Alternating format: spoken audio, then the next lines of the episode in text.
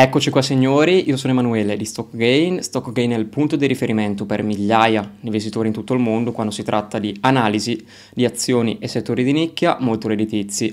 Oggi ti spiegherò se il rendimento medio annuo ottenuto praticamente per gli ultimi 100 anni è effettivamente ottenibile ancora per il prossimo decennio oppure no. Infatti un sacco di consulenti mostrano sempre questo grafico del passato che trovi qui in sovraimpressione dicendoti alla fine che il rendimento medio annuo offerto dal mercato è effettivamente vicino alla doppia cifra percentuale, il che comunque eh, non è affatto male, infatti oggi un sacco di gente metterebbe la firma per ottenere un ritorno del 10% annuo tutti gli anni per tutto il prossimo decennio. Allora questo rendimento è composto dal 6% di plusvalenza e dal 4% di dividendo, è un rendimento comunque nominale, che comunque non è affatto male. Ma oggi, signori, la situazione è molto diversa, oggi la situazione è cambiata e oggi ti spiegherò il perché con moltissimi grafici.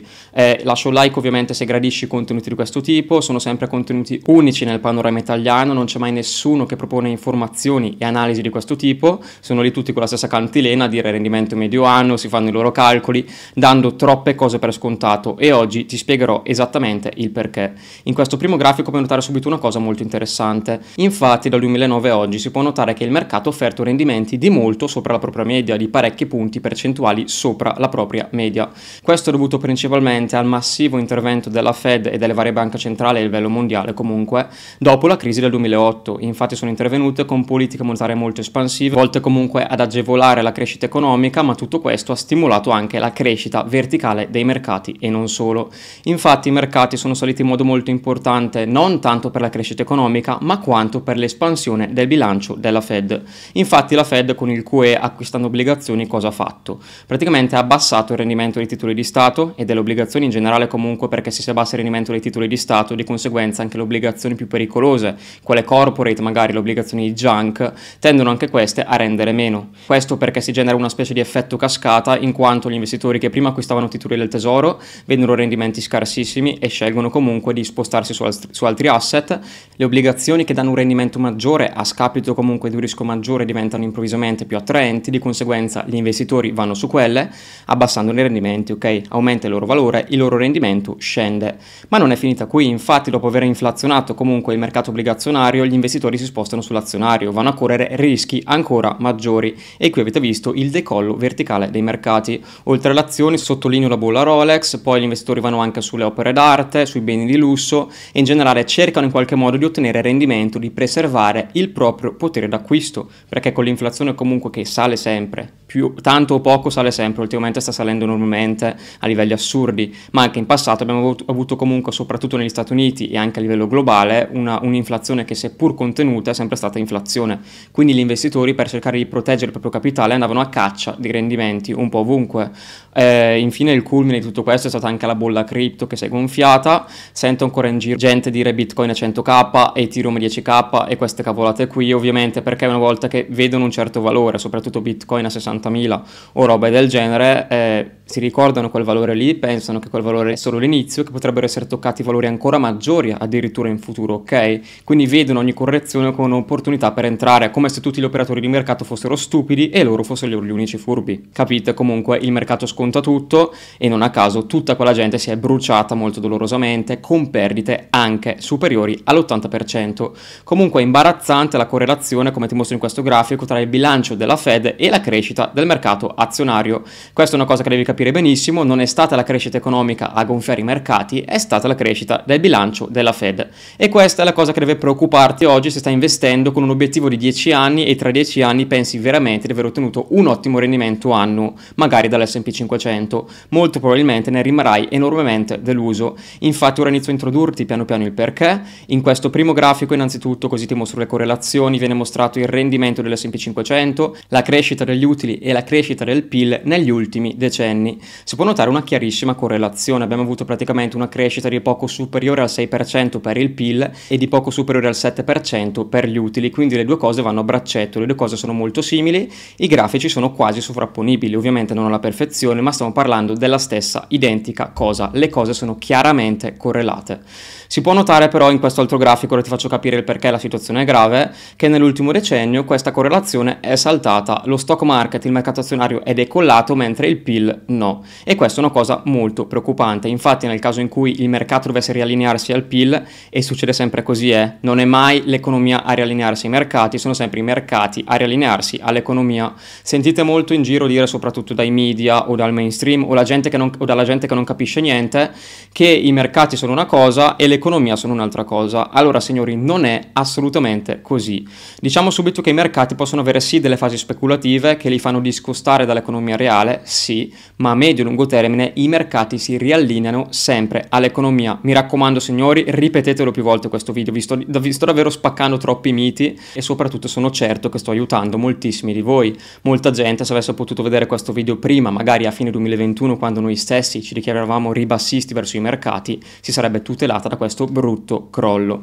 Proseguendo dunque, perché l'economia è correlata ai mercati? O perlomeno a medio-lungo termine. Come detto, a breve termine sono gli operatori di mercato, i partecipanti del mercato e la loro psicologia ad influenzare il mercato, ma a medio-lungo termine torna tutto alla razionalità. In primo luogo perché alla fine gli utili delle società sono stimolate dalla spesa dei consumatori, ok? E la spesa dei consumatori, soprattutto negli Stati Uniti, è una grossa componente del PIL, quindi le cose sono correlate necessariamente. Questa crescita verticale dei mercati è stata causata dal bilancio della Fed e non dall'economia. Lo ripeto un'altra volta, avete sentito tantissime volte il contrario, in realtà realtà non è assolutamente così. I mercati sono gonfiati e questa molto probabilmente non è una bolla, ma è una super bolla, una bolla di tutto. Infatti non è raro che nei paesi occidentali, soprattutto negli ultimi 100 anni, si verificano queste super bolle. C'è stata quella del 29, c'è stata quella dell'89 in Giappone, c'è stata quella del 2000 negli Stati Uniti e ancora il 2008 negli Stati Uniti. E come finisce lo sapete benissimo, se sapete un minimo di storia, neanche essere esperti di finanza, un minimo di conoscenze. E vi ricordo signori che dal 2000 sono passati anni anni prima che i mercati ritoccassero quei valori toccati e oggi molti investitori che si affidano a consulenti che gli promettono questi rendimenti fissi e sicuri potrebbero fare una brutta fine. Come detto, il piccolo investitore a livello psicologico tollera molto male le perdite e soprattutto gli anni passati in perdita. È abbastanza deprimente, soprattutto se non sai come funzionano i mercati e se non sei psicologicamente pronto. Altra cosa molto importante, vi dicono di acquistare i minimi, vi mostrano i grafici di lungo periodo con il minimo, guarda se compravi qui qualche rendimento che avevi, eccetera. Eh, signori, sono anche qui cavolate, sapete, è vero che quel minimo storico storico molto probabilmente coincide in un momento in cui la gente ha bisogno di soldi, la gente non riesce ad andare avanti, la gente ha perso il lavoro, non ce li ha i soldi da investire, deve ritirare gli investimenti in perdita. Quelli sono i minimi e sfido chiunque ad essere lì super pieno di liquidità per entrare, succede se sai cosa fare, ok, ma molto probabilmente la gente quando si troverà a quei minimi molto importanti e accadrà tra non molto, sarà all-in con una parità dell'80% e con il bisogno di riprendersi quei soldi, soprattutto se sono piccoli investitori, ok? Se uno perde il lavoro e ha investito investito lì nel mercato, non ha avuto la capacità e anche la conoscenza alla fine per farsi un cuscinetto liquido di sicurezza e deve attingere dai suoi investimenti perché confidava nell'SP 500 che andava sempre su, capite signori che è veramente triste. Lì la gente si impoverisce letteralmente, finisce per vendere sui minimi e per non acquistare. Quindi seriamente non è così semplice acquistare sui minimi. Se sei un imprenditore molto probabilmente la tua azienda starà andando molto male, se sei un dipendente il tuo posto di lavoro potrebbe essere in bilico. Questi sono i minimi di mercato e questi sono i motivi per cui si crea creano i minimi di mercato. La gente ha bisogno di soldi, la gente non ha bisogno di investire, non pensa ad investire, ha bisogno di quei soldi per vivere mediamente, ok? O se un'impresa deve tirare avanti, deve prelevare quei soldi, ok, per finanziare la propria azienda e per non farla fallire. Questa è la verità, signori, questi sono i minimi di mercato, non è un terno all'otto che un giorno sale e un giorno scende, lì c'è davvero gente che sceglie di vendere le proprie posizioni perché ha bisogno di quei soldi, ok? Attenti, gestitele bene psicologicamente queste cose. Allora, una volta che ti ho spiegato che è tutto correlato, che l'economia è correlata ai mercati e che oggi l'economia è disallineata dai mercati, i mercati sono scambiati a livelli veramente irrazionali a causa di aspettative di utili irrazionali. Anche qui le aspettative degli utili, anche in questo caso, seguono l'economia, come detto, seguono il PIL e si discostano a volte, sì, si discostano, soprattutto dopo le recessioni. Ok, sì signori, è chiarissima la cosa, ma a medio e lungo termine anche qui la correlazione è chiara e te l'ho mostrato nel grafico precedente. Ora capisci perché oggi la situazione è molto pericolosa. Oggi abbiamo i mercati, le aspettative di utili disancorate dall'economia reale, abbiamo la Fed che alla fine ha gonfiato, sì, questa immensa bolla ampliando il suo bilancio, ma adesso sta invertendo la propria politica. Ora capite perché avevamo ribassisti a fine 2021 dicendo che l'inflazione era un problema e che avrebbe costretto le banche centrali a diventare più aggressive, ad operare con politiche da falco? E perché ci siamo dichiarati ribassisti, abbiamo scaricato i nostri ETF, ok? Ve la sto spiegando col senno di poi, ma noi a fine 2021, con tutti euforici e i mercati sui massimi, dicevamo esattamente queste cose, ok? Mentre i vari fuffari vi proponevano la nuova Amazon, vi dicevano di diventare ricchi, milionari, noi stavamo capendo che stava bollendo in pentola qualcosa, che la situazione stava cambiando velocemente e tutti quei fuffari hanno fatto perdere il 70, 80, 90%, in alcuni casi anche il 100% ai loro poveri investitori.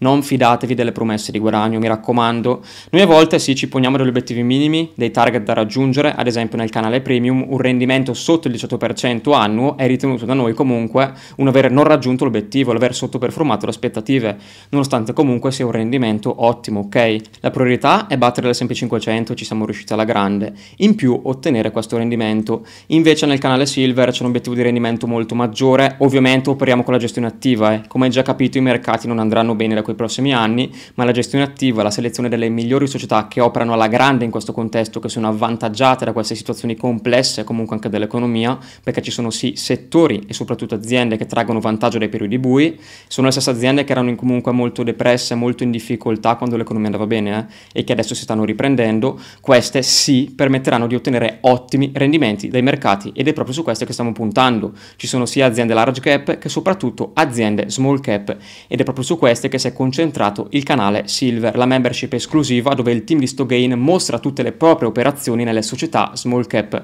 L'obiettivo del canale Silver è ottenere almeno un rendimento del 30% annuo a scapito ovviamente di un rischio maggiore, rischio che ovviamente viene abbattuto grazie alle competenze del team di analisti di Stockgain. In più signori, contrariamente a molti fuffari che vi dicono e vi promettono rendimenti stellari ma poi neanche vi rimborsano se falliscono, noi abbiamo addirittura due garanzie di rimborso.